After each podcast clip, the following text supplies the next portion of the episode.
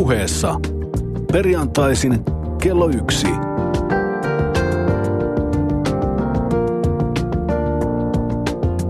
Lindgren ja Sihvonen.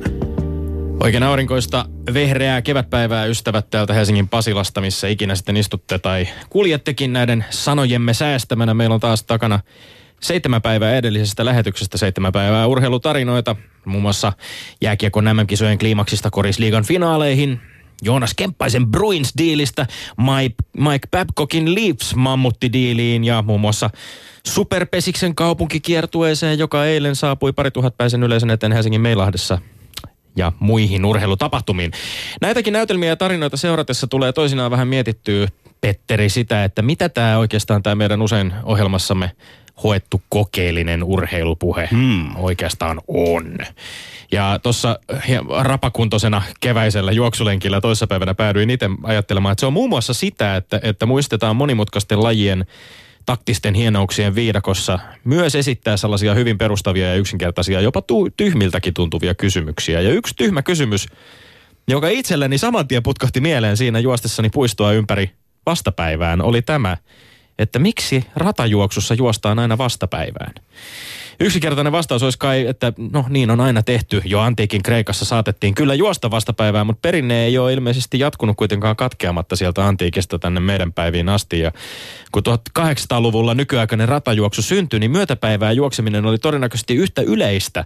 Oxfordin yliopistossa juostiin myötäpäivään aina vuoteen 1948 asti. Cambridgeissa vielä pidempään ilmeisesti. Ja ensimmäisessä moderneissa olympialaisissa Ateenassa 1896 ja 1906 sekä Pariisissa 1900 juostiin myöskin myötäpäivään, mm-hmm. mikä johti sitten valituksiin, koska monet maat oli jo siirtynyt vastapäivään juoksuja vuoden 1908 jälkeen olympialaisissa onkin sitten juostu aina vasen käsi radan sisäpuolella. Mutta äh, miksi? Monenlaisia syitä on ehdotettu, kun tähän itse asiassa niin pureutuu vähän. Ja, ja yksi uskottavimmista on muun muassa se, että länsimaisen ihmisen on helpompi seurata juoksijoiden kulkua maalisuoralla vasemmalta oikealle vähän niin kuin kirjoitetun tekstin tapaan kuin mm. toisinpäin. Mutta sitten löytyy paljon villimpääkin tavaraa, muun muassa se, että ihmisen sydän sijaitsee vasemmalla puolella kehoa, mikä tekee vasemmasta puolesta hieman painavamman. Kenties siksi on juoksijan helpompi kaartaa vasemmalle. Jopa tällaisia teorioita, jotka liittyy verenkiertoon ja keskipakoisvoimaan ja väsymiseen, joita en suoraan sanottuna tajunnut ollenkaan. Tai sitä, että pohjoisella pallonpuoliskolla saadaan kellotettua parempia aikoja, kun maapallo pyörii tiettyyn tapaan. Ja tästä todisteena on muun muassa se, että ainuttakaan juoksun maailmanennätystä ei ole kellotettu päivän tasaajan eteläpuolella puolella. Tätä on muun muassa mielestäni kokeellinen urheilupuhe. Ehkä jos meidän kuulijoilla on esittää varmuudella vankkaa tietoa vaikkapa tuolla Twitterissä meille ratajuoksun historiasta ja todisteita sille, että miksi nämä juoksuraat tosiaan kulkevat vasta eikä myötäpäivää, niin Twitterissä Lindgren eli Father Metro ja Petteri Sihvonen eli Petteri Sihvonen odottavat innolla vastauksianne. Tiedon janohan on meille parasta polttoainetta ja kovinta huumetta, sillä me olemme Lindgren ja Sihvonen. Tommi, tänään mä punnitsen sun urheiluymmärrystäsi aivan uudesta tulokulmasta, kun alamme pian väitellä kolmesta eri urheiluteemasta. Ovelaa ja juonikasta kenties puoleltani on, etten en mä niinkään paa merkille sitä, mitä tapahtuu ja miten reagoit itse väittelyaktin aikana.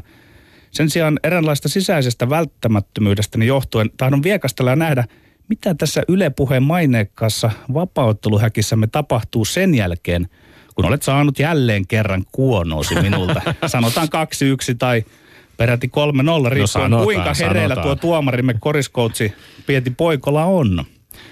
Panen sinut Höntsä Tommi sellaisen valinkauhaan, jossa käy ilmi, oletko häviäjänä tyyppiä Ovechkin vai tyyppiä Kovaltsuk. Jos olet Ovechkin tyyppiä, kestät kuin mies tappiosi urheilun taiteen sääntöjen mukaan, etkä karkaa ennen aikojasi tästä studiosta. Niin, niin kuin sinä kerran. Nyt ei ole siitä puhe. Jos taas olet kovaltsut-tyyppiä, studion ovi käy, karkaat, etkä jää kunnioittamaan voittoa, niin sen mukaista seremonioita, vaan karkaat tuonne lennonjohdon puolelle tuottamme Jani Kortin syliin parkumaan elämän kovuutta. Voi voi. No yhtä kaikki, sen verran vielä psyykkaan sua, että haluan nähdä kasvoillasi sen voittoon liian aikaisin tuudittautuneen tyyriin ilmeesi kertomalla, että kaikkien aikojen tilastossahan sinulla on 18 väittelyvoittoa. Tuo on just se ilme. Ja, ja, ja mulla on vaan 15 voittoa. Kerran kajahti Salomon Aki Riihilahdelta. No niin, köyhän miehen Kovaltsuk. Annetaan palaa. Pohjois-Amerikasta kuuluu hyviä urheilu- tai tarkemmin sanoen jääkiekko-uutisia. Huippukoutsi Mike Babcock on solminut huikean kahdeksan vuoden ja 50 miljoonan dollarin arvoisen valmennussopimuksen Toronto Maple Leafsin kanssa. Väitän, että tämä on yksi parhaita huippuurheilun uutisia sen suhteen, mitä tulee teidän fanien ja seurajohtajien ja sponsorien kuristusotteeseen ammattilaisurheilusta. Kuulit oikein, kuristusote.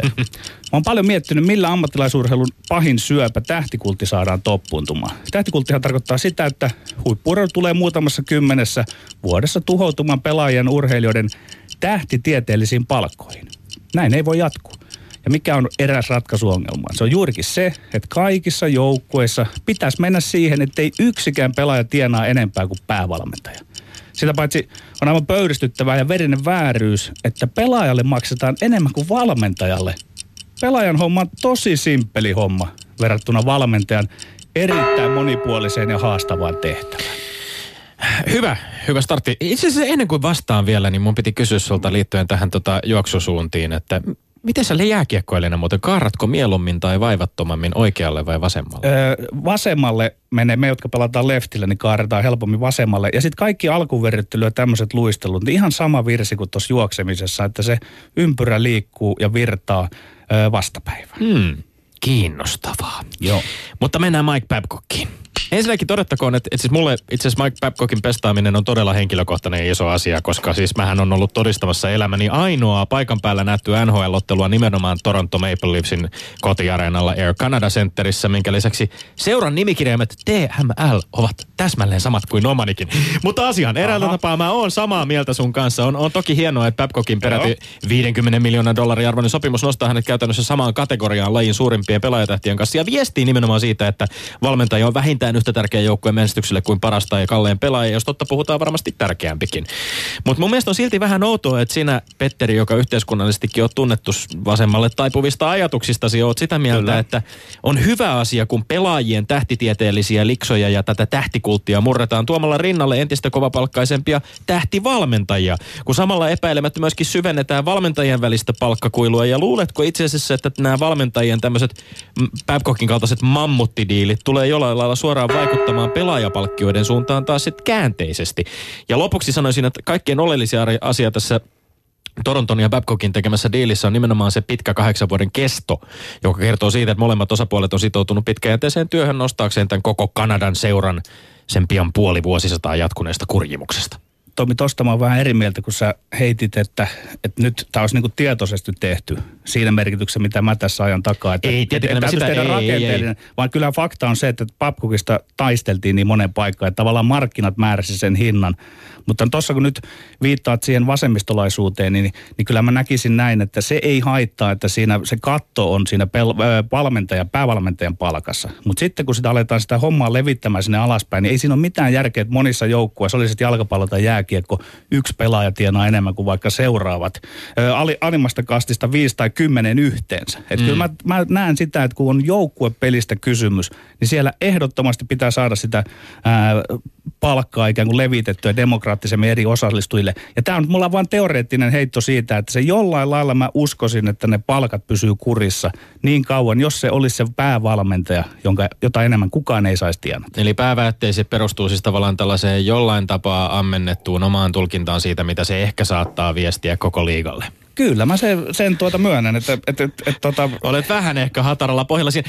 Ja siis itse asiassa Babcock ei nyt ihan ole yllättäisi. Hän saa jotain, mitä se oli, 5-6 äh, miljoonan dollarin luokkaa suunnilleen vuodessa. Ja, ja ei yllä ihan sinne niin kuin jonkun Sidney Crospin tai tällaisten niin kuin huippupelaajien kovimpiin vuosittaisiin liksoihin tälläkään sopimuksella. Mutta pitäisikö sitten tehdä jonkinlainen tämmöinen niin kuin selkeä linjaus, että palkkakatot muokataankin nimenomaan siitä, että katsotaan sitä sitä organisaatiota sieltä niin kuin huipulta, jossa on valmentaja. Sieltä Kyllä, lähtien. No, niin päin mä sen näkisin tällä hetkellä No, miten Suomessa? Pitääkö se tehdä täälläkin niin? Ää, Suomessa ehdottomasti pitäisi, vielä kun ehditään tekemään se niin, että, että kyllä tässä niin kuin, onneksi täällä on vieraana, vieraana tuomari Pieti Poikala, joka on itsekin coachannut ja tietää tasan tarkkaan sen. Ja siitä sinä Tommi et onneksesi olla eri mieltä, että, että siis pelaajan homma on hyvin simppeli juttu. Jokainen, joka on joskus pelannut, siirtyy siitä valmentajaksi, niin silloin vasta aukeaa silmät, että mistä tässä on kysymys. Ja mun mielestä sen korvauksen pitää olla myös, ajattele mikä vastuu on valmentajalla. Monimutkaisempaa. Pelaaja, pelaaja luimistelee siellä yhtenä vaan po- porukassa mukana. Että Monimutkaisempaa, Valmennus ja mm. valmentajat kunniaan. No mä totean vielä lopuksi, monimutka- siis monimutkaisempaa ja vaikeampaa ja haastavampaa varmasti, varmasti monella tasolla kuin pelaajan duuni. Mutta itse asiassa mun pääväitteeni kyllä tähän Babcockin liksaan liittyen on, että se, se ihan samalla tavalla kuin pelaajien täysin käsistä lähteneet liksat, niin tämmöinen 50 miljoonan dollarin korvaus kahdeksan vuoden duunista on ihan yhtä irvokasta, eikä millään tavalla tule edesauttamaan huippurheilua pääsemään eroon tästä niin kuin sun, sun lietsomasta tähtikultin pelosta. Se pelkästään nostaa sen vaan niin kuin toiselle tasolle, eli myöskin valmentajien tasolle tuo siihen valmentajat mukaan tähän samaan irvokkaaseen sirkukseen. Mä olen tästä pikkusen eri mieltä. Hyvä on. Venäjän pelaajien poistumisesta kesken Lätkän MM-finaalin loppuseremonioiden seremonioiden nousi aivan suhteeton kohu. Kuten kaikki varmasti on tähän mennessä kuullut, niin osa Venäjän joukkueen pelaajista poistuivat kapteeni Ilja Kovaltsukin johdolla jääkikon MM-kisojen finaalitappion jälkeen kaukalosta ennen kuin voittajajoukkueen Kanadan kansallishymni ehti soida. Ja tästä temposta on vedetty sitten her- herneitä nenukkiin niin lajin virallisissa instansseissa kuin mediassakin. No minä väitän, että tämä skandaali ja kohu on paisutettu aivan suhteettomiin mittoihin ja tästä törkeydestä jankkaaminen on ainakin osittain oman tulkintani mukaan seurausta vain ja ainoastaan siitä, että kyse sattuu olemaan juuri Venäjästä. Sen sijaan, että toisteltaisiin sitä, miten hävyttömästi venäläispelaajat, jotka joko tietoisena tai epätietoisena seremonian kulusta jättivät sen liian aikaisin toimivat, tulisi mun mielestä kysyä vaikkapa seuraavat kysymykset. Onko hävinneen joukkueen roikottamiseen jäällä mitään syytä sen jälkeen, kun hopeamitalit on jaettu ja voittajajoukkueen pelaajat on kätelty reilun pelin merkiksi? Onko voittavan joukkueen kansallishymnin soittamiselle ottelun jälkeen ylipäänsä perusteita, johan ne kansallishymnit soivat siinä kansainvälisissä peleissä ennen matsin alkuakin? Ja jos tämä kultaa juhliva joukkueen kansallislaulu pitää peru- seremonian päätteeksi soittaa, niin onko ylipäänsä välttämätöntä sitten vaatii, että hopeamitalistit seuraa sitä ja kattelee siinä tätä voittajien ilonpitoa? Eihän pronssimitalisteja kannamme-kisoissa vedetä sinne jäälle mukaan seuraamaan näitä touhuja. Lennon johtu 60 sekuntia, kiitos vastauksesta. Ole hyvä, täältä tulee. Joo. Lempo soikon Tommi, siis sä senkin urheilupuheen Kovaltsuk. Mä teen tämän aivan selväksi. Jos mun olisi pitänyt ennustaa, olisin luullut sun väittävän ihan päinvastasta. Mm-hmm. Minä ja kuulijamme, me ollaan saatu kuulla sulta 34 lähetystä suorastaan oksennettua suklaata muistuttavaa sekä urheilullista että ulkourheilusta moraalin vartiointia. Sulle on kaikki kaikessa muun muassa se, miten fanit käyttäytyy siellä eteläpäissä ja pohjoiskarteessa vai mitä ikinä ne onkaan. Mä oon kuunnellut sua tarkasti. Oot sillä kannalla, että urheilutapahtuma olisi sinulle parhaimmin kuin jokin pikkuporvarillinen seurapiiritapahtuma. Oot ollut vaatimassa, että urheilun suorastaan ratkaistava vaikka seksuaalisia tasa-arvokysymyksiä, peräti maailman rauha, jos suoraan tai hieman liioittele. Mutta nyt meidän Tommi repäisee ja heittääkin oikein radikaali miet- heitteen mielipiteensä tässä. Että olisi mukaan joku iso liian iso kohu, kun Venäjän pelaajista käyttäytyi noin mokomasti urheilun eetosta vastaan poistumalla jäältä ennen Kanadan kan- kansallishymniä. Tommi, tässä on sulle nyt lyhyt oppimäärä urheilua, kuuntele. Koska urheilun perusluonne on osin hurja ja patoamaton. Sen ympärille tarvitaan käytöskoodeja, tapoja. Mm. Tajutko, että pallopelin mm. tai pallopelikauden pitää pystyä kiertämään loputonta kehänsä. Peli loppuu, kausi loppuu uusi peli alkaa, uusi kausi alkaa ja niin edelleen. Alkaminen, jatkuminen ja loppuminen varmistetaan noilla vastustajaa ja lopputulosta kunnioitettavilla rituaaleilla. Jos vaikka jääkiekkoulussa, niin kuin nyt tehdään, asetutaan siniviivoilla ikään kuin rauhan merkiksi. Eli väitän, että Venäjän tempusta noussut kohu ei ollut ollenkaan turha eikä mitenkään suhteettoman suuri. Asetutaan rauhan merkiksi viivoille tai myönnetään myöskin se tappio ja myönnetään se, niin kuin kunnioitetaan niin. voittajaa. Mutta esimerkiksi NHLn playoffeissahan tapahtuu ihan selkeästi se, että kun ottelusarja päättyy, saman tien sen pelin jälkeen, totta kai siinä hetken aikaa voittava joukkue juhlii sarjasta jatkoon pääsyä, mutta sitten mennään ja kätellään ja sen jälkeen kun on kätelty, häviäjät voivat poistua, menevät pukukoppiin ja voittajat voivat jäädä ju, jälleen vielä juhlimaan. Futiksen MM-kisoissa MM-finaalin jälkeen ei ole mitään palkintojen jakoa, ei ole mitään kansallishymnejä. On, se, tai on, palkit, on, palkintojen, on palkintojen jako, siis totta kai jaetaan se pysti ja jaetaan, mutta ja FA Cupin finaalin jälkeen hävinnyt joukkue käy sieltä ensin poistamassa omat palkintonsa ja sen jälkeen voivat poistua, kun voittava joukkue jää juhlimaan. Mutta kyllähän tässä siis kaikkein tärkein, kaikkein oleellisin, eli se kättely, se tappion tunnustaminen, se päätepiste, se rituaali tulikin tapahtuu. Ta- tapahtuu just sellaisella tavalla, kuin sä varmasti toivotkin. Hei, mutta Tommi hyvä, nyt sä vertaat joihinkin toisiin lajeihin, toisiin kilpailuihin, jossa on toisenlaiset Myös lätkään säännöt. sisällä. Niin, ei, mutta nyt kun lätkässä on toisenlaiset säännöt, oli ne säännöt ikinä mitkä tahansa, ja nyt ennen tätä ottelua se oli päätetty, että siinä oltaisiin sinne hymnin loppuun asti ja muuta. Ja nyt sitä rikottiin tässä, että, että sä lähdet viemään tätä keskustelua ihan väärille raiteille, kun vertaat johonkin muihin, johonkin toisiin sääntöihin. On eri lajeilla on eri säännöt, siellä on eri käytöskoodit ja näin. Ja saatko edes myönnetyksi nyt sitten, että näitä rituaaleja pitää pystyä toistamaan sen takia, että kun peli on päättynyt, että joskus aikanaan voidaan sitten puhtaalta pöydältä aloittaa uusi peli tai uusi kausi. Kansainvälinen jääkiekkoliitto on niissä seremonioiden järjestämisissä vähän sellaisia seko, seko, sekoiluja muutenkin tässä järkännyt aikaisemmin. On nyt. tässä osittain siitä kysymys, koska, koska tätä on puolusteltu muun muassa sillä, että osa Venäjän joukkueen pelaajista ei välttämättä ollut tietoisia siitä, mitä tapahtuu.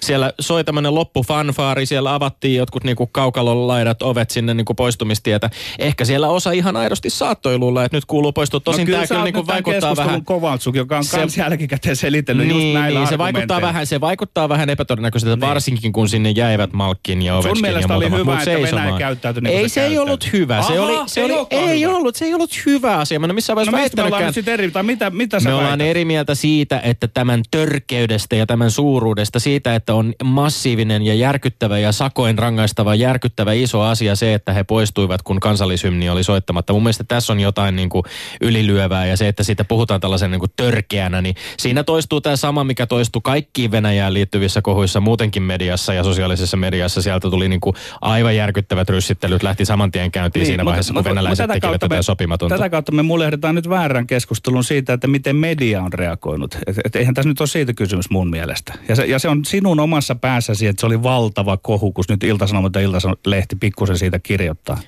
Kenties näin, kenties näin. Mutta meidän on pakko mennä eteenpäin, joten mennään eteenpäin, joten laitan kellon sinulle pyörimään ja sitten sinä alat lässyttää sieltä taas seuraava väitettä. Voi hella lettas noita ruottalaisia jääkiekkotuomareita, oikein pillipiipareita. Nyt sieltä Ruotsin puolelta kuuluu oikein parkku ja itsesäällisen maritoinut valitus. Huhhuh, siellä on nyt avautunut ja tilittänyt tsekki mm Leo Komarov-tapauksessa vihkoon vetänyt tuomari Mikael Nord. Sitaatteja häneltä. Nyt voi sanoa, ettei se mennyt oikein. Se, jota hävettää kaikkein eniten, olen minä, ei Leo Komarov, joka heitettiin ulos, tai Suomen joukkue tai kuka muu. Mua hävettää kaikkein eniten, että teimme tällaisen päätöksen, joka oli selvästi väärin. Ja sitten se vaikerointi jatkuu. Tämä on se tärkeämpi johto, kohta, johon nyt tulee kiinnittää huomiota. Tämä on taas sitaatti. Ensimmäiset vuorokaudet olivat inhottavia. Tuntuu, kun olisin pettänyt kaikki tuomarikollegat Ruotsin maana. Pelkkä tunne, että oli pettänyt niin monta ihmistä yhdellä päätöksellä, jotain mitä en halua pahimman vihollisenkaan kokevan. Se oli helvettiä. Tomi, saanko arvata? Sinä tulet sanomaan, että olipa suoraselkäinen reilu tunnustaa virheensä, eikö niin? Mutta veikkaan, että et tajua seuraa, mitä mä sanon nyt. Mutta sanon silti, vaikka et ymmärrä. Virheet. Virheet kuuluvat tuomaritoimintaan. Pelaajat tekevät virheitä, valmentajat tekevät virheitä. Etenkin jääkiekkoilussa, mikä on virhepeli kaiken aikaa. Yhden pelatun minuutin aikana sattuu melkein enemmän virheitä kuin onnistumisia. Mutta tämä Mikael Nord, epäonninen mm. tuomari, hän vie ajatuksen keskustelun aivan väärään suuntaan. Häntä hävettää, hän jopa ruoskii itseään häpeämään. Ei se niin pidä mennä. Ei urheilussa tehdyssä virheessä ole mitään hävettävää. Mikael Nord tulee implisiittisesti kaiken kukkuraksi maalanneeksi sellaista väärää jääkiekkotodellisuutta, jossa tuomari ei saisi tehdä virheitä. Jos se tuomari ristiinnaulitaan virheestä. Jos se tuomari ruoskii itsensä tärviölle virheestä. kuulitko Kongin kuvahtaman tuossa noin pu- puoli minuuttia sitten? En. se johtuu varmaan siitä, että sä oli niin uppoutunut tuohon sun tunteelliseen näyttelijäsuoritukseen, jolla esitit Mikael? Mikael Nordia. Kyllä, hänen, hänen voivotteluaan. Oikein vaikuttunut olin rooli. siitä. Oikein vaikuttunut.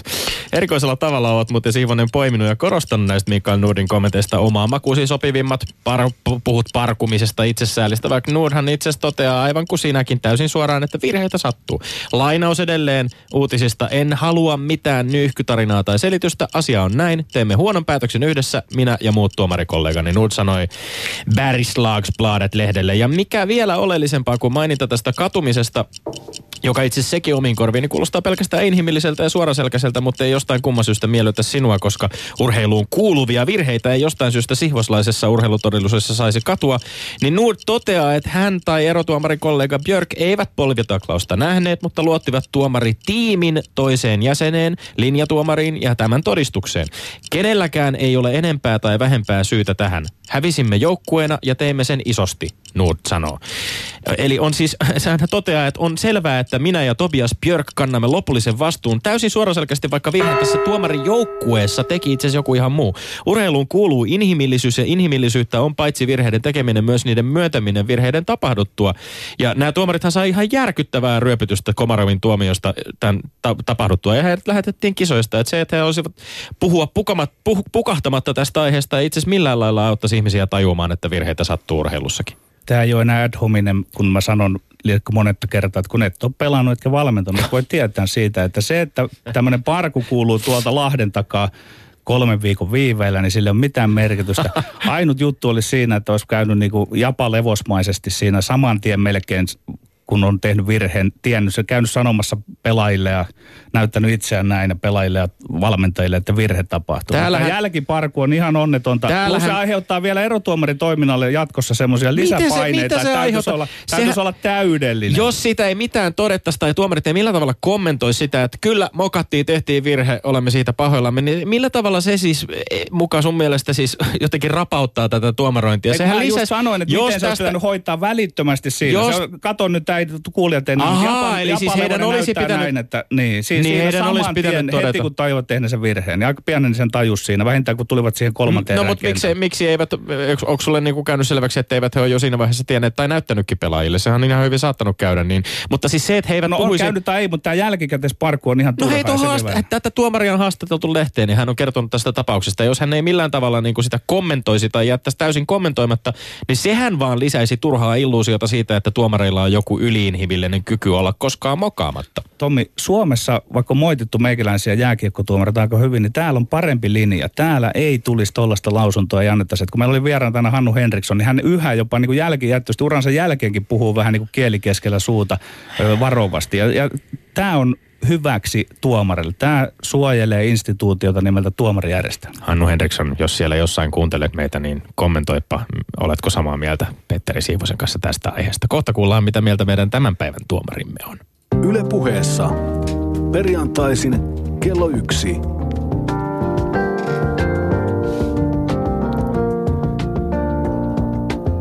Lindgren ja Sihvonen. Lämpimästi tervetuloa tänne meidän Lindgrenin ja Siivosen, mik, miksi tätä on kutsuttu, Vapaa- vapaaottelu häkkiin, Pieti Poikola. Kiitos paljon. Aivan mahtavaa, että pääsit paikalle. Meillä on tänään paljon puhetta koriksesta, mutta sitä ennen tuli jonkin verran puhetta lätkästä. Itse asiassa vähän niin kuin vahingossa kävi, että tällä kertaa väänneltiin kolme aihetta. Mutta ehkä kuitenkin sellaisia aiheita, joissa ei ihan pelkästään pysytty siellä kaukalon sisällä, vaan myöskin laajennettiin vähän sen ulkopuolelle, mutta oltiin aika jääkiekko tunnelmissa. Tässä vaiheessa luovutamme äh, väittelyn tuomaroinnin sinulle. Voit täysin vapaasti lähteä sitä purkamaan haluamalla tavalla. Kiitos. Mua vähän jännetti etukäteen. Kuuntelin tätä teidän argumenttia ennen keskustelua. Mä että tästä tulisi hyvin tiukka, mutta, mutta ilokseni löysin voittajan. Niin se oli loppujen lopuksi aika helppo. Tai sanotaan näin, että tämä päättyi 2-1 ja tämä meni hyvin rehellisesti. Mä kävin yksi ottelu kerrallaan pisteet läpi ja ensimmäinen, ensimmäinen piste meni kyllä ihan selkeästi Tommille. Mä en, tässä tässä tota Petterin argumentoinnissa paistoi selvästi tämä valmentajan tausta ja siinä ensin kritisoidaan, että valmentajan korkeat palkat nostaa kaikkien palkkatasoa, mutta sitten loppujen lopuksi, loppujen lopuksi tässä löytyi selkeä e- epäloogisuus, että, että yhtäkkiä mä en ollut varma, että pitäisikö valmentajalle nostaa palkkoja vai laskea palkkoja loppujen lopuksi. Ja tähän kyllä Tommi hienosti tarttui ja se oli selkeä, selkeä piste, piste Tommille. Sitten tämä toinen toisessa, toisessa tota osassa niin löytyy kyllä meni vähän päinvastoin, että siinä meni piste, pisteet Petterille. Taas sama, sama perusteli loogisuus, eli, eli siellä verrataan verrattiin Tommin perusteluissa erilaisia kilpailuja keskenään. Ei, kyllähän me tiedetään se, että ei me voida, me, kyllä meidän pitää olla looginen ja pysyä siinä yhdessä kilpailussa ja noudattaa sen kilpailun protokollaa ja ja sen, sen kyllä Petteri hienosti oivalsikin ja sen jälkeen sä rupet selittelemään, että ja myönsit virheesi ja tavallaan myös tappio siinä, siinä edessä. Sitten Osoitin sun... kuin Japa Levonen osoitin. Osoitan nyt rintaan. Pystyy, niin si, si, siinä kävi näin, mutta toisaalta se myös koitui sun voitoksi. Eli kyllähän tämä viimeinen väite, Petteri, oli kaiken kaikkiaan aika naurettava, että kyllä sä olit kaivannut oman, oman hautasi siinä. eli, eli jos tuomarilta kysytään, että oletko tehnyt virheen, olisiko heidän pitänyt kieltää se vai miten tässä niin jälkikäteen haastattelussa olisi pitänyt tota, toimia. Ja niin kuin sä sanoit, että heti matsin jälkeen olisi pitänyt myöntää virhe, jossain vaiheessa sanoit, että ei saisi myöntää virheitä. Eli, eli kyllä sä, kyllä sä en tiedä, oliko tämä sun valinta tämä viimeinen argumentti, mutta ei, ei sulla ollut jakoja. Eli kyllä tämä ihan kiistatta meni 2-1 tänään Tommille. Ai että. Enkä, Eli... po, enkä poistu studiosta nyt, vaikka tuo ovi näyttäisi olevan auki tuolla. Niin, ja... kukas täällä olikaan? Mä en muista, kuka täällä oli meillä vieraana silloin, kun yhtäkkiä Petteri vaan nousi seisomaan ja astui ulos. Paavo Arhimäki. Kyllä, jäätiin hämillämme si- siinä sitten ihmettelemään. Mutta tota, näin ollen tilanne on 19.15 yksi ja vähin alkaa käydä mahikset. Ainakin tämän kevätkauden aikana Petteri kuroaa umpeen tätä eroa, mutta e, taistelu oli tiukka. Tästä itse asiassa vielä tästä virheiden tekemistä käden pystyyn nostamisesta, sehän on kiinnostavaa koripallossa nimenomaan. Siis että siellä, siellä on tämmöinen käytäntö, että on niin kuin tavallaan siihen koodiin kuuluu tämä ajatus siitä, että vaikka pelaaja olisi jopa vähän niin kuin eri mieltäkin siitä, että tuliko virhe tehtyä, niin sitten se lopulta kuitenkin tulee melkein niin kuin nostaa se käsi pystyyn. Se on aika jännä tilanne. No joo, tietysti voisin sanoa, että se on herrasmieslaji ja me toimimme näin, mutta kyllä siinä juontaa juuri siihen, että joskus oli säännössä mainittuna, että se ei ole virhetuomi tai sen pitää nostaa käsi ylös. Ja, ja tota, sit Onko se niinku virkailijoiden työtä helpottamaan itse asiassa? Mä en tiedä. Että... Se, voi, se voi itse asiassa muuten olla. Mutta mennään aika pit, pitkään ajan päähän ja siitä on jäänyt ehkä tällainen tapa. Ja, ja tietysti sitten se on hauska nähdä, katsoa kansainvälisiä pelejä, joku oikein huippupelaaja, niin tulee ensimmäinen virhe, riippumatta siitä, mikä on virheen laatu tai ei, ja hän nostaa käden ylös ja näyttää tuomarille, että me ollaan nyt samalla puolella ja yrittää sillä tavalla selkeästi kerätä tuomareiden luottamusta. Ja kyllä se on niin kuin tietyllä tapaa psykologinen keino yrittää vaikuttaa tuomareihin se, että onko se, onko se sitten onnistuaanko siinä vai ei. Mutta kyllähän sä tarkkailet, että millä tavalla pelaajat nostaa kädet. Se on hauska nähdä joku pelaaja nostaa hyvin teatraalisesti näyttää, että tämä oli minun virhe. Ja samalla sillä elellä näyttää, että ei tämä kyllä ollut, mutta mä haluan olla sun kanssa samalla puolella, jotta mä saan sen seuraavan vielyksen itselleni toinen kommentti itse asiassa vielä tähän meidän väittelyihimme, niin mm. siis nyt tässä kävi, ja olen vähän ollut tässä niin kuin sivusta, mä en tiedä onko kuulijat koskaan kiinnittänyt tähän mitään huomiota, mutta tämä meidän vuorottelumme, se, että kumpi tavallaan esittää sen vä- väitteen, kumpi esittää argumentin ja kumpi esittää vasta-argumentin. Minulla on sellainen tunne, että vasta-argumentin, vasta-argumentin esittäjä useammin kerää pisteitä laariin. Eli se on vähän niin kuin, että pelaisit räppiä ja katsoo, että miten se vastustaja lähtee sieltä niin. tulemaan, ja sitten sen riiston pystyy tekemään siitä vauhdista. Tässä tässä nyt kiinnostava haaste näin. jollekin meidän HC-fanille siellä, jos haluatte kahlata areenasta läpi. Kaikki Lindgrenin ja Siivosen väittelyt. Tilastoida se, että kumpi on kerännyt esimerkiksi omilla ensimmäisillä väitteillään argumenteilla enemmän pisteitä tässä, tässä tota kauden aikana, niin se tulos voikin olla hieman eri sortti. Kyllä, kyllä, mutta kyllä mun pikkusen pitää Tomi sanoa, että vaikka tämä on kokeellista urheilupuetta, niin sä oot mun mielestä pitänyt tällä kaudella aika varman päälle noita omia väitteitä. Mä toivon, että syksyllä sitten kun jatketaan, niin tuota, sä vähän niin kuin alat pelaamaan enemmän semmoista prässäävää peliä, kohta meille, vain. Kohta meille syntyy tässä väittely siitä, että miten tulee väitellä. Koitetaan väistää sitä. Yle puheessa Lindgren ja Sihvonen vielä kerran tervetuloa Pieti Poikolle. Aletaan puhumaan nyt tuota suomalaisesta koripallosta, miksei kansainvälisesti koripallosta. Suomalaisessa koriksessa on mun mielestä ollut aikamoinen buumi päällä tässä ja perataan vähän niitä taustoja, mutta ensimmäinen kysymys kuuluu, onko meillä korispuumi päällä esimerkiksi SM-sarjassa? Vai onko tämä puumi vain susijengi puumi? No tosi hyvä kysymys tietysti se, että miten me määritellään buumi. Että onhan se, jos meillä on, meillä on ollut tuhansia, lähelle, lähelle 10 000 ihmistä katsomassa Espanjassa peliä, sitten ajatellaan, että meillä korisliikassa pitäisi olla samanlainen puumi, niin silloinhan se on vain kansainvälisellä tasolla. Ja tietysti mä oon vähän subjektiivinen määrittää, että en mä osaa sanoa, onko meillä ollut enemmän väkeä tai vähemmän, että, että mä oon niin kiinni siinä omassa työssä.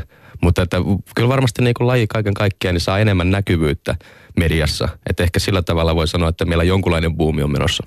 Entäs harrastajamäärät tai sitten sanotaan tämmöiset pelin sisällölliset jutut, että on, onko niin sanotusti menty nyt eteenpäin tässä sanotaan kymmenen vuoden sisällä suomalaisessa koripallossa? On menty tietysti eteenpäin, mutta että mä haluan etenkin sitä SM-sarjaa nyt perata. No rehellinen kysymys, en osaa sanoa. Että, että ensinnäkin, että mä olen sen verran vähän aikaa ollut tässä, tässä lajissa ja mm, sehän näkee suoraan tilastoista, että miten meidän harrastajamäärille on käynyt. Ja, ja toisaalta sitten, jos mä kuvittelin, että meillä on nyt kova puoli menossa, mutta sitten, sitten kun katsoo historiikkia, että miten kisahallissa, kun Topo on joskus pelannut, kuinka, kuinka pakaten täynnä se on ollut, että kyllä koripallolla on kautta historian ollut aika paljon näkyvyyttä. Että ehkä tuossa oli niin joku kymmenen vuoden kausi, että meille ei, meitä ei hirveästi näkynyt, mutta, mutta en tiedä mikä meidän pitkä, pitkä juoksun trendi on.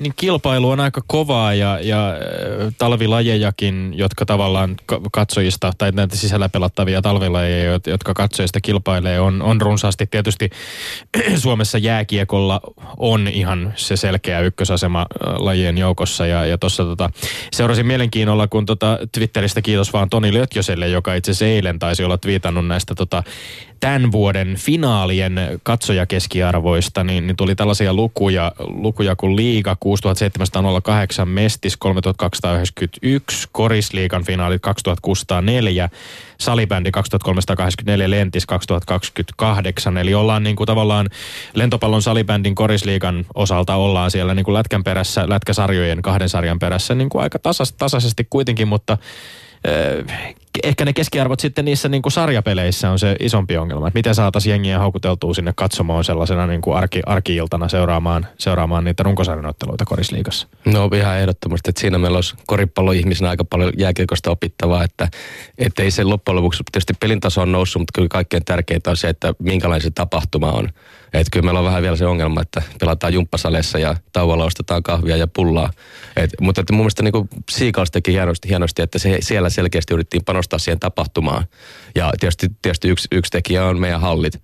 Että esimerkiksi Saksassa koris lähti dramaattiseen nousuun siinä vaiheessa, kun tehtiin sääntö, että mikä tietyt, tietyt laatukriteerit hallille, ja jotta siellä voidaan oikeasti järjestää kunnon tapahtumia. Niin, tässä on, tulee usein myöskin lajista puhuttaessa, nimenomaan koripallon tai lentopallon kaltaisista lajeista vaikkapa puhuttaessa, niin tulee myöskin esiin sitten tämä kysymys siitä, että, että mikä on tilanne suurissa kaupungeissa. Itse olet kolme kertaa valmentanut Tampereen pyrinnön Suomen mestaruuteen ja olet siis ollut yhdessä suurimmista suomalaisista kaupungeista koripallovalmentaja. Nyt ollaan saatu vihdoin koripallo takaisin myöskin pienen tauon jälkeen tänne Helsinkiin pääkaupunkiseudulle. Mutta sitten taas tulee mieleen se, että jotenkin niin kun, onko, onko ne odotukset jotenkin kohtuuttomia siihen, että jos me ajatellaan Joensuun kaltaisia tai, tai paljon vielä Joensuutakin pienempiä paikkakuntia loimaa vaikkapa. Että onko kohtuutonta ajatella, että siellä voisi olla jotain niin kuin valtavia areenoita, jotka vetävät tuhansia ihmisiä vai kuuluuko se tietty semmoinen kotikutoisuus se, että pelataan pienissä paikoissa ja se on vähän sitä kahvia ja pullaa ja koko kylän seura meininki jollain tavalla väistämättä sit suomalaisen koripalloiluun. No se riippuu mitä halutaan. Että sehän on selvä, että jos me ajatellaan isosti, niin me ei koskaan saavuteta mitään isoa. Ja silloin me jäädään, jäädään jumppasali-lajiksi. Mutta sitten toisaalta mun mielestä meillä on niinku aika kiva, kiva buumi pelissä, että pelin taso on kyllä aika hyvä. Ja meillä olisi mahdollisuus kyllä tarttua siihen ja ruveta markkinoimaan, markkinoimaan isosti. Tietysti se, että se ei ole mun homma, mun tehtävä on ollut valmentaa ja tässä on helppo huudella, että mitä asioita pitäisi tehdä. Mutta kyllä mun mielestä meillä niinku, meidän pitäisi kyllä pyrkiä pääsee isompiin halleihin ja tekemään tätä lajia vähän isommin. Mm. Mutta eikö silloin pikkusen mennä, voisiko sanoa näin, kiteyttää, että elämyspää edellä? Että onko se tie niin kuin mahdoton käydä sitä kautta, että se todella se lajin sisältö pannaan niin kuntoon ja sitten sitä kautta tulee vielä parempaa menestystä. Ja koska mä en ole ihan varma, että onko suomalaiset lähdössä sen niiden olosuhteiden perässä, vaan, vaan onko Suomi sellainen maa, urheilumaa, missä ihmiset haluavat menestystä ja voittoa ennen kaikkea. Että, että, että mä tietyllä lailla sinua arvostan, että sä oot tehnyt parhaalla mahdollisella tavalla sitä markkinointityötä, kun olet pannut sen pelin kuntoon. No en mä usko, että meidän pelissä on ihan hirveästi vikaa. Ja mm. toisaalta jos miettii, että missä tällä hetkellä tehdään urheilua, joukkueurheilua isosti, niin kyllähän siellä on se show ja se tapahtuma, mikä, mikä vetää. Ja ihan sama Keski-Euroopassa. Mutta onko se show ollut ennen vai jälkeen siinä? Onko se seuraus vai tuota syy no, sille, että mun- se ilmiö on noussut? No mun mielestä on vähän irrelevantti kysymys, että en mä tiedä. Ei sitä voi sanoa, ei sitä voi määrittää, kyllä ne kulkee käsi kädessä. Ja tietysti sekin voi olla keinotekoista, että pistetään kovat, kovat laatuvaatimukset sille tapahtumalle, mutta, mutta toisaalta sitten, että jos ei niinku, jostain pitää aloittaa. Ja kyllä mä uskon, että meidän peli on tällä hetkellä, se on aika hyvä tasosta. Meillä on aika hyviä pelaajia, jos me verrataan Euroopan tasolla, ja meillä on, meillä on myös aika paljon meidän omia maajoukkuepelaajia, jotka pärjää Euroopassa. Että en mä usko, että meidän, ei se urheilu ole kyllä rajoittava tekijä. Niin ja tässä saatiin esimerkiksi nyt äh, männä viikolla ja, ja viimeisen parin viikon aikana, kun, kun Joensuu Kataja ja Loimaan Paisos taistelivat Suomen mestaruudesta, niin myöskin nähdä tämmöinen tavallaan herkullinen asetelma, jossa kaksi korkean profiilin tunnettua maajoukkuepelaajaa Tuukka Kottipaisonsin puolella ja Teemu Rannikko Katajan puolella ottivat yhteen. Eli siinäkin mielessä nämä myöskin nämä niin kuin meidän susijengin tunnetuimmat pelaajat myöskin olivat niin kuin isossa roolissa korisliigan otteluissa. Joo, ja se, on varmasti se, mihin pitää mennä. Että tuossa kun sä puhuit, puhuit tästä valmentajasta ja valmentajan palkasta, niin kyllä me kuitenkin pelaajat on niitä tähtiä, mitä, mitä tullaan katsomaan. Ja sen takia mä olin siinä ehkä sun, sun kanssa eri mieltä tässä. Muista kyllä kummalla Sä olet toimissa oleva valmentaja, meni. sun kuuluukin vastata näin, että sä voi sahata omaa oksaasi sieltä niin pelaajien alta pois. Mutta kyllä mä saan kuitenkin olla rehellinen, kyllä mä uskon siihen, että mä kerron mitä mä ajattelen. Mutta tota, tossa noin, niin mun mielestä se oli hienosti nostettu. Siinä oli, siinä oli tota, hyvä tarina, Teemu vastaan mm. Tuukka. Kaksi, mm. kaksi todella korkean profiilin pelaajaa ja mun mielestä se oli kova juttu. Tolle, tolla tavalla meidän, meidän urheilun kiinnostavuus nousee ja me saadaan väkeä katsomaan. Sen kun pääsi paikan päällä noin parinkymmenen metrin etäisyydeltä näkemään, kun siinä kättelyjonossa Tuukka Kotti onnitteli Teemu Rannikkoa, niin kyllä se tunne, joka siitä välittyi myöskin siitä hetkestä ja kun tämä taisto tavallaan lopulta lakkaa ja seuraa se rituaali, johon Petteri ihan hyvin tuossa alkuväittelyssä myöskin, myöskin kiinnitti huomiota, niin se, se oli nimenomaan niin kuin sitä tarinaa ja draamaa hienoimmillaan. Juuri näin.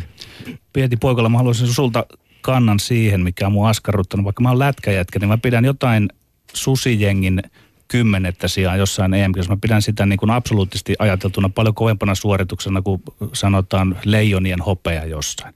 Mutta millä ihmeellä te olette tehnyt tavallaan niin kuin mahdottomasta mahdollisen? Fakta on, että meillä on verrattain pienet harrastajamäärät koriksessa. Koris on maailman pelatuimpia pallopelejä. Kaiken kukkuraksi SM-sarjassa pelipaikoista kai vähintään 2-3 viidestä on ulkomaalaisilla. Eli tullaan ehkä siihen mun ydinkysymykseen, että onko meillä liikaa kuitenkin painotettu ja painotetaan väsyneesti sitä, että harrastajamassat olisi se, joka mahdollistaa sen menestyksen.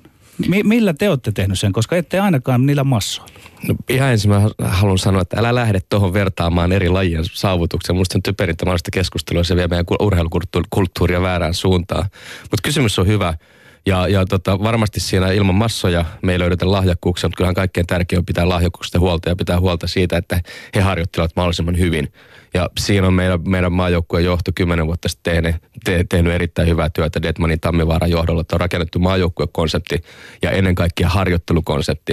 Että se vielä, että miten maajoukkue pelaa, se on vähän nuanssi niin kauan kuin meillä on joku selkeä konsepti, mitä me pyritään toteuttaa ja miten me kasvatetaan, kasvatetaan pelaajia. Ja koko ajan ollut tähtäimellä se, että nuorten maajoukkuepelaajista kasvattaa aikuisten maajoukkuepelaajia. Ja sitten totta kai sattuma. Että eihän se, että meillä sattuu olemaan Petteri Koponen, joka on yksi maailman parhaita pelaajia. Jos meillä ei olisi Petteri Koposta, niin meidän maajoukkue ei olisi noin hyvä.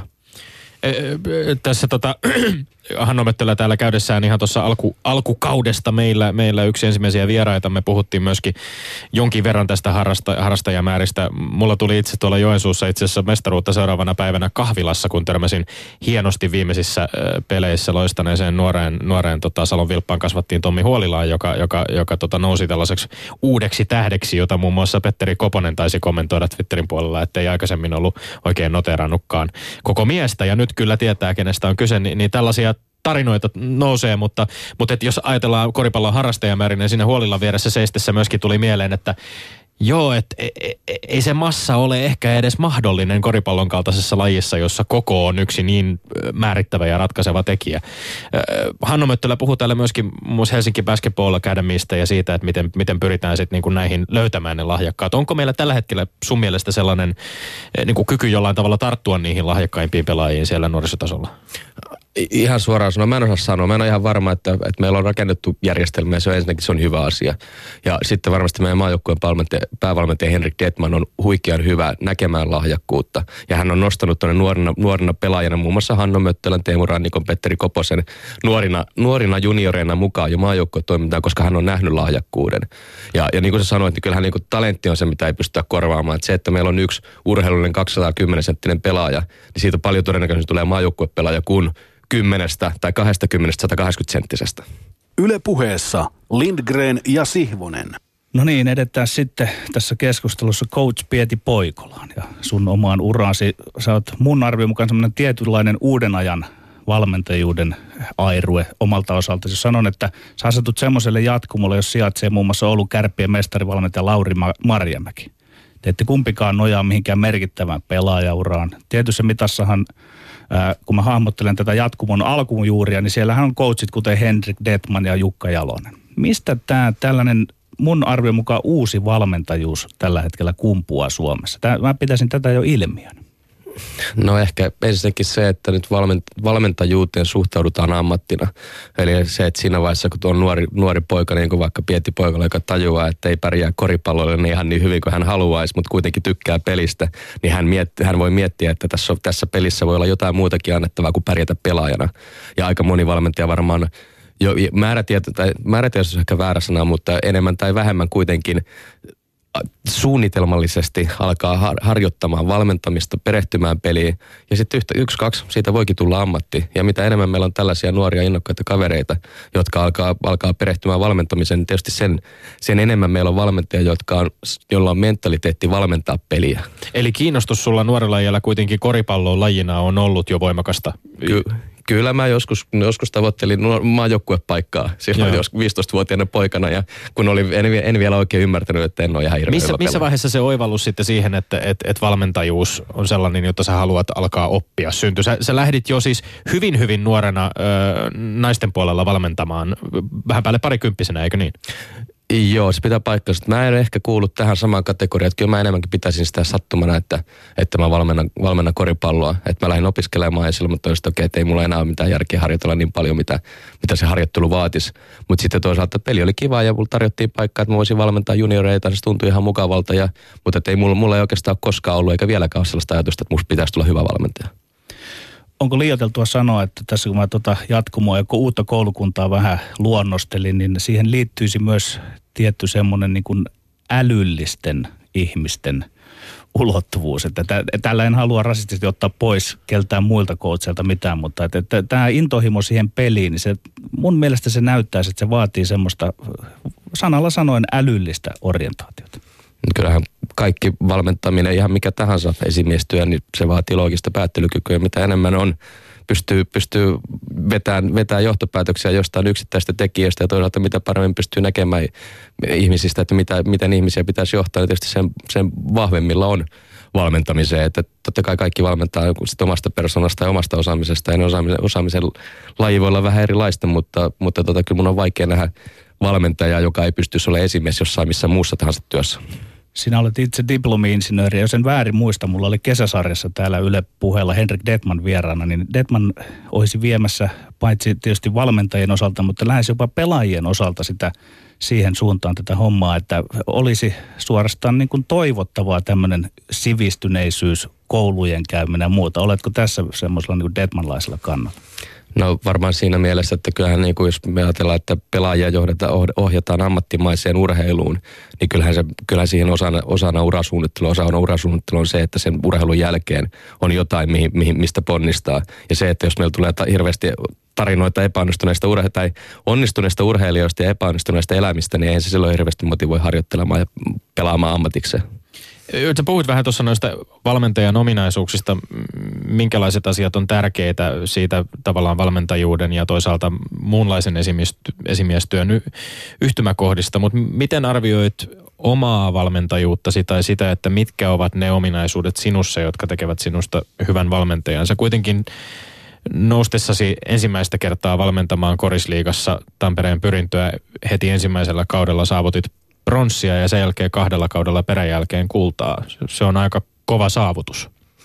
No ensimmäinen asia on varmasti työn tekeminen. Että mitä tahansa, mitä tahansa mä teen, niin kyllä, kyllä mä uskon, että, se, että aina pitää pystyä ainakin tekemään yhtä paljon töitä kuin kilpailijat, mielellään vähän enemmän. Ja jotta pystyisi tekemään riittävästi töitä, niin silloin sulla pitää olla riittävästi apukäsiä. Eli kyllä mä uskon, että mä oon aika hyvä siinä, että mä pystyn käyttämään osaamista, mikä mulla on ympärillä. On se sitten pelaajia, on se sitten valmentajia. Ja kaiken kaikkiaan se meidän työmäärä on aika kova, kovaa luokkaa, mitä me ollaan tehty. Ja sitten tietysti se, että me pyritään siinä olemaan mahdollisimman loogisia, mitä me tehdään. Että meillä on joku konsepti, minkä ympärille me rakennetaan, mistä nyt poimitaan asioita.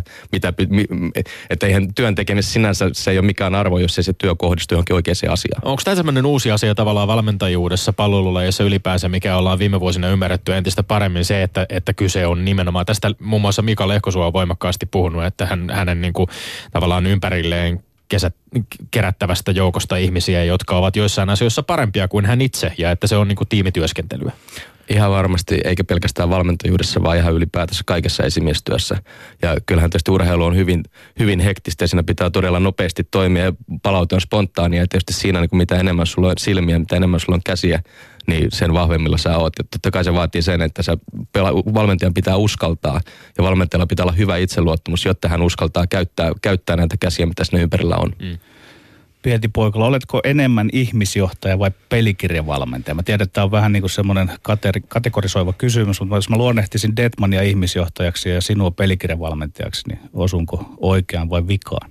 No sun pitäisi määritellä, mitä se tarkoittaa. Että eihän, eihän, eihän mä pysty johtaa ihmisiä, jos ei meillä ole siellä taustalla jotain pelikirjaa, mitä me pyritään toteuttamaan. Eli mun mielestä ne on jo niin poissulkevia, enkä mä en vastaa tuohon kysymykseen. Niin, ja, niin, ja, niin, ja voiko, voiko ajatella näin, että ne on tavallaan niin tukevat toinen toisia ja mm. molempia tarvitaan? No totta kai, että vaikka sä olisit kuinka hyvä ihmisjohtaja, mutta jos sä haluat, että pelaaja tuoksee päin seinää, niin, niin tuskin sä saat hirveän hyvää tulosta. Mutta sitten taas toisaalta, jos sulla on pelikirja on täydellinen, mutta sä pidät, pidät, pidät, pidät pelaajia idiootteina, niin tuskin ne silloinkaan kovin hyvin toteuttaa asioita. Ko- koripallo on aika, siis äh, tässä, tässä nyt kun puh, ruvetaan puhumaan pelikirjasta ja ruvetaan puhumaan taktiikoista, niin tavallaan se...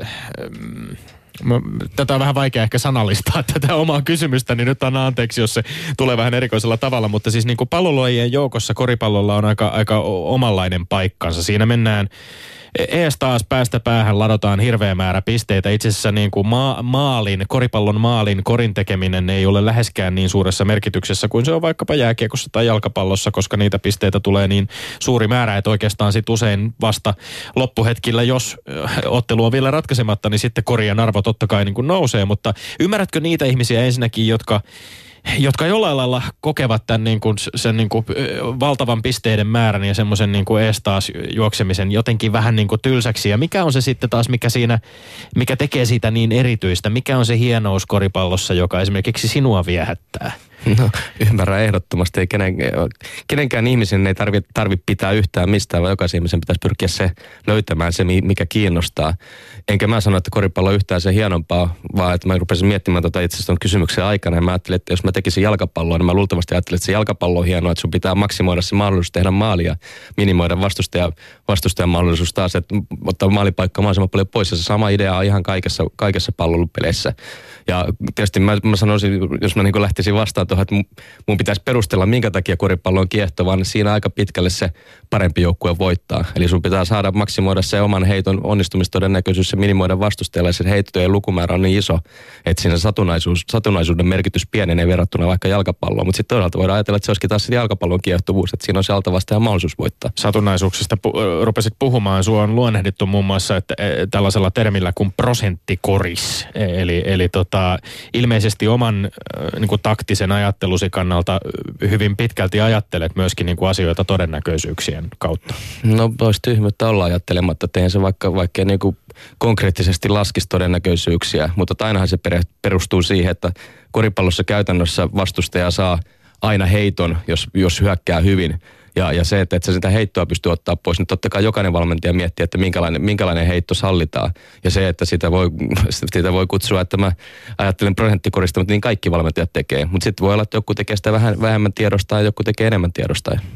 Yle puheessa Lindgren ja Sihvonen. No niin, Pietti Poikolla. Mennään pikkusen syvempiin vesiin. Arvostamani skribentti Lauri Hollo kirjoitti ansiokkossa blogissaan sinusta ja siinä kävi ilmi tämmöisiä asioita, joista nyt vähän tulkee, tulkitsee, että olit vähän niin kuin jopa tämmöisen loppuun palamisen partaalla mestaruuskautinen jälkeen ja eli aika kovia aikoja valmentajana. Avaapa vähän tätä tematiikkaa. No siinä Hollo veti vähän linjoja suoraksi. Mä, mä, se kysyi multa asioita, että minkä takia me ei pärjätty mä luettelin varmaan sen kymmenkunta asiaa ja hän poimi siitä sen yhden asian. Ja totta kai se väsymys oli seurasta siitä, että me ei pärjätty ja se oli tietysti henki, enemmän henkistä väsymystä ja ei mulla niinku ei, en mä ollut palaamassa loppuun, mutta sitten toisaalta mä annoin sen olla, koska musta se oli ihan hyvä herättää keskustelua ja, ja, ja toisaalta oli hauska saada näitä myötätuntoisia viestejä. Kiitos kaikille, jotka, jotka, jotka niitä lähetteli. Ja oli siinä vinha perä, että kyllähän tämä valmentaminen on tosi kuluttavaa. Niin, ja... se on oikeastaan siinä se kiinnostava ulottuvuus. Tämä, että puhutaan vähän siitä, että niin tänä... se, se, on vain hullu ryhtyy valmentajaksi ja jatkaa sitä vuodesta toisiin. Pitää olla jollain lailla poikkeuksellinen ihminen. Se, se, siinä eletään kovien paineiden keskellä. Siinä vastataan isoista asioista. Siinä ollaan niin kuin vastuussa monista ihmisistä. Koko seura on tavallaan hetkellisesti ikään kuin sen päävalmentajan hartiolla. No niin, taitaa olla Nokian pääjohtajakin. Et, et, et toisaalta kyllähän se on kiehtovaa, että, että siinä niin kun ajautuu koville, niin silloin, silloin siinä oppii itsestään ihan uusia piirteitä sen sijaan, että istuisi puiston penkillä lukisi kirjaa. Eli, eli tavallaan en, en mä niin valita sitä, vaan kyllä mun mielestä se on päinvastoin sun etuoikeus, että saa tehdä tuollaista asiaa, mikä herättää kiinnostusta ja missä tavallaan puseretta otetaan mittaa, että siinä pitää, ja joskus yöjunat jää vähin, vähin, mutta toisaalta että siinä yhtä lailla siinä punnitaan myös kykyä hallita omaa elämää. Ja mä uskon, että mä tämän kauden aikana – tein siinä aika ison harppauksen. Ja, ja monestihan se menee näin, että silloin kun menee huonosti, niin silloin on mahdollisuus oppia tai, tai sitten toinen vaihtoehto lopettaa. Niin tänään on, on uutisoitu, että, että tota, välivuoden valmennustehtävistä, valmennustehtävistä pitänyt Jukka Toijala palaa mestaruuden, voittajan, mestaruuden voittaneen Joensuun Katajan päävalmentajaksi ja, ja tota, totesi myöskin tässä siis hyvin suoraan että basket.fi uutisessa, että tota, olin, olin aivan loppu niin fyysisesti kuin henkisestikin ja, ja tavallaan niin kuin, että se vaati sen välivuoden pitämistä. Sä oot itse 2012 myöskin tehnyt tällaisen niin kuin vastaavan tyyppisen päätöksen, että sä otat taukoa valmentamisesta koripallosta. Minkälaisia asioita silloin sitten, toki koripallon parissa oot tehnyt työtä ja oot tehnyt muun muassa siis median puolella, olet ollut arvokisoja kommentoimassa kommentaattorina ja, ja mulla tavalla varmasti niin kuin lajin parissa, mutta mit, mitkä jutut korostuivat sitten siinä vaiheessa, kun piti ottaa taukoa valmentamisesta? No kyllä silloin jäi aikaa ruotia niitä aikaisempia vuosia ja tavallaan kaivaa se oppi, mitä, mitä niissä oli tullut. Tämä on kuitenkin niin, het, kuitenkin niin hektistä, että tuossa mennään harjoituksesta harjoitukseen, harjoitu, pelistä, pelistä harjoituksia, siinä jää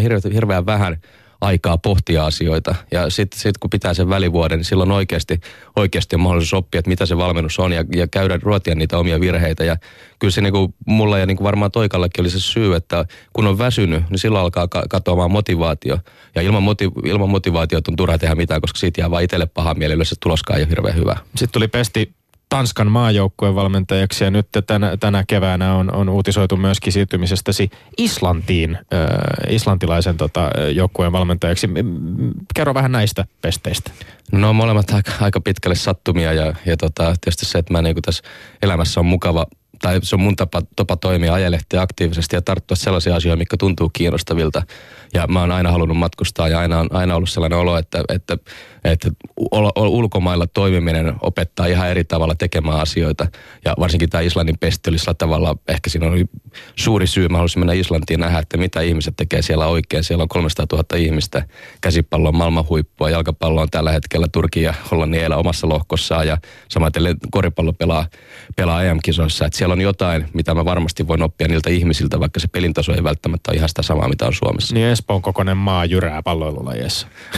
Juuri näin, ja tässä tullaan ehkä just siihen kysymykseen, että massa vai mikä, mikä se on se, mikä tekee menestyksen. Niin, minä olen sillä kannalla, että ei välttämättä se massa on niin tärkeä kuin siitä sanotaan, mutta haluan vielä palauttaa keskustelun tuohon, että kun pidit välivuoden, niin meillä on jääkiekon puolellakin muutama esimerkki siitä, että vaikkapa nykyinen Leijonin päävalmentaja Kari Jalonen sai uutta potkua uralleen, uudenlaisia ajatuksia pidettyä sen välivuoden. Mutta voitko sanoa jotain konkreettista tavallaan, mitä siltä välivuodesta jäi käteen sinulle? Minkälaisena entistä ehompana mielestäsi palasit sitten? Onko jotain konkreettisia asioita ihan kertoa? No mulla oli sillä tavalla vähän, vähän eksoottisempi välivuosi, mä reissasin silloin vajaa puoli vuotta Intiassa.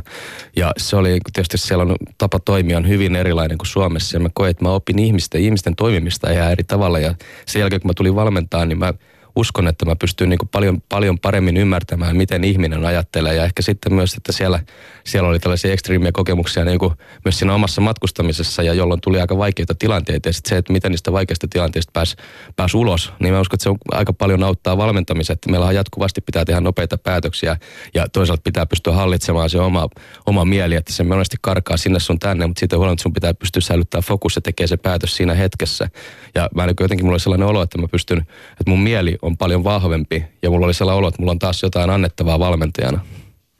Onko tässä jotenkin sellainen, me ollaan täällä Petterin kanssa aika monista aiheista väittelyssä vääntäessämme ja muutenkin haastattelujen aikana aika usein puhuttu siitä, että elääkö urheilu tavalla, tavallaan jonkinlaisessa omassa mikrokosmoksessaan semmoisessa kuplassa, jossa jollain tavalla ollaan vähän niin kuin irrallaan muusta maailmasta vai että kuuluuko urheilun nimenomaan niin kuin selkeästi, tai tehdä se myöskin selväksi, että urheilu ja kaikki mikä siihen liittyy, se kaikki yhteisöllisyys sekä joukkueiden tasolla että myöskin sitten niin kuin kannattajien ja joukkueiden välillä, niin, niin samanlaiset lainalaisuudethan siellä toistuu kuin muussakin maailmassa. No toistuu, toistuu, mutta toisaalta sitten urheilu on hyvin ekstriimiä, koska siinä se päätöksenteko on niin nopeata ja tunteet vaihtelee suunnasta suuntaan ja toiseen. Et siinä mä luulen, että sellaista samaa, samaa niin kuin tunneskaalaa on vaikea löytää missään ja ehkä sen takia, sen takia mua urheilu kiehtoo. Ja varmasti sitten se näkyy myös katsomaan, kun parhaimmillaan pelataan kovilla tunteilla.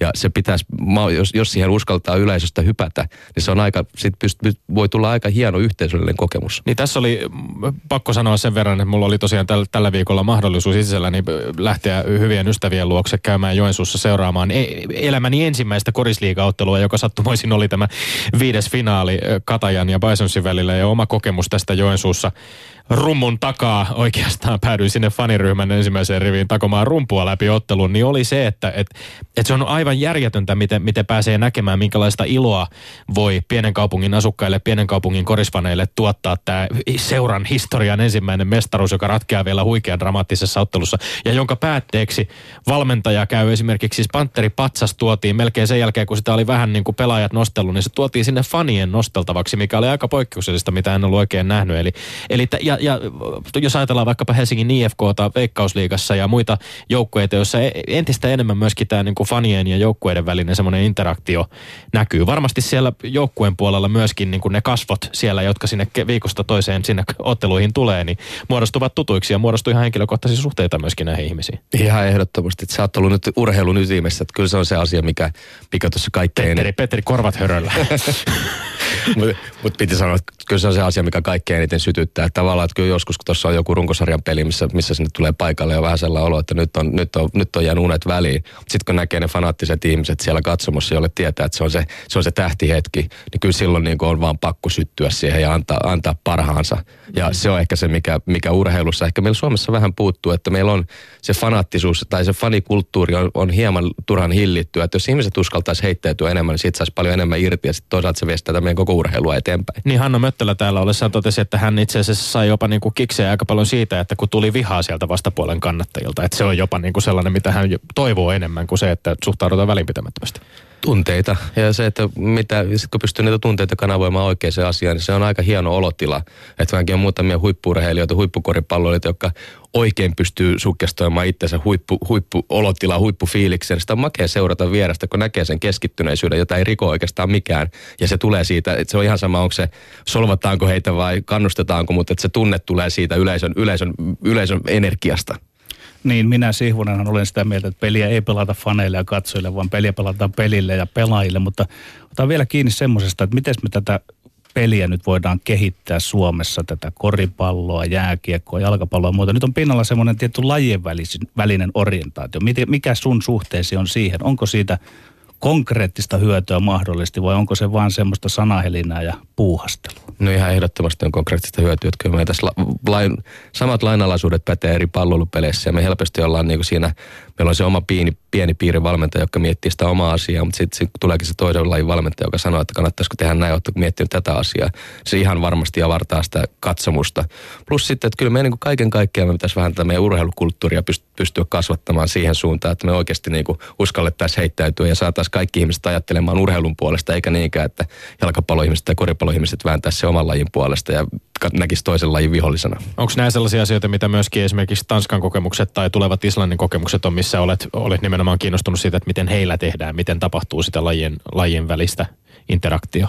No sanoisin, että joo, kyllä ja ei, että niin vähän siinä on pystynyt siellä Tanskassa, että se on kuitenkin niin hektinen, se on se puolitoista kaksi kuukautta, kaksi kuukautta se maajoukkueen jakso ja valitettavan vähän siellä pystyy muihin lajeihin tutustumaan, että kyllä se on enemmänkin siihen paikalliseen kulttuurin tutustuminen. Lämmin kiitos Pieti Poikola, että pääsit paikalle keskustelemaan meidän kanssamme koripallosta. Kiitos, oli ilo käydä. Yle puheessa Lindgren ja Sihvonen. Lindgren, kiskaisepa nyt mainekkaat urheiluterveisesi johonkin suuntaan kiskaisen, kis, kiskaisen, koska eilen pääsin myöskin, toinen merkittävä fanikokemus tällä viikolla oli se, että pääsin HJK fanipäädyssä seuraamaan Robin Loodin, joka lähtee Atenan Panathinaikosiin pelaamaan, niin hänen viimeistä kotiotteluaan, joten voisin lähettää Robin Loodille lämpimät terveiset Tämän chantin muodossa, jota saatiin kuulla myöskin tuolla Hoijikon fanipäädyssä sen ottelun loppuhetkillä, noin 10 minuuttia fanien laulamana putkeen. Robin Hood, ennen kuin meet Ateenaan mä sulle kerron sen. Stadissa sut muistetaan klubiin tuut vielä palaamaan. Wow. Ensi viikkoon. Moi moi.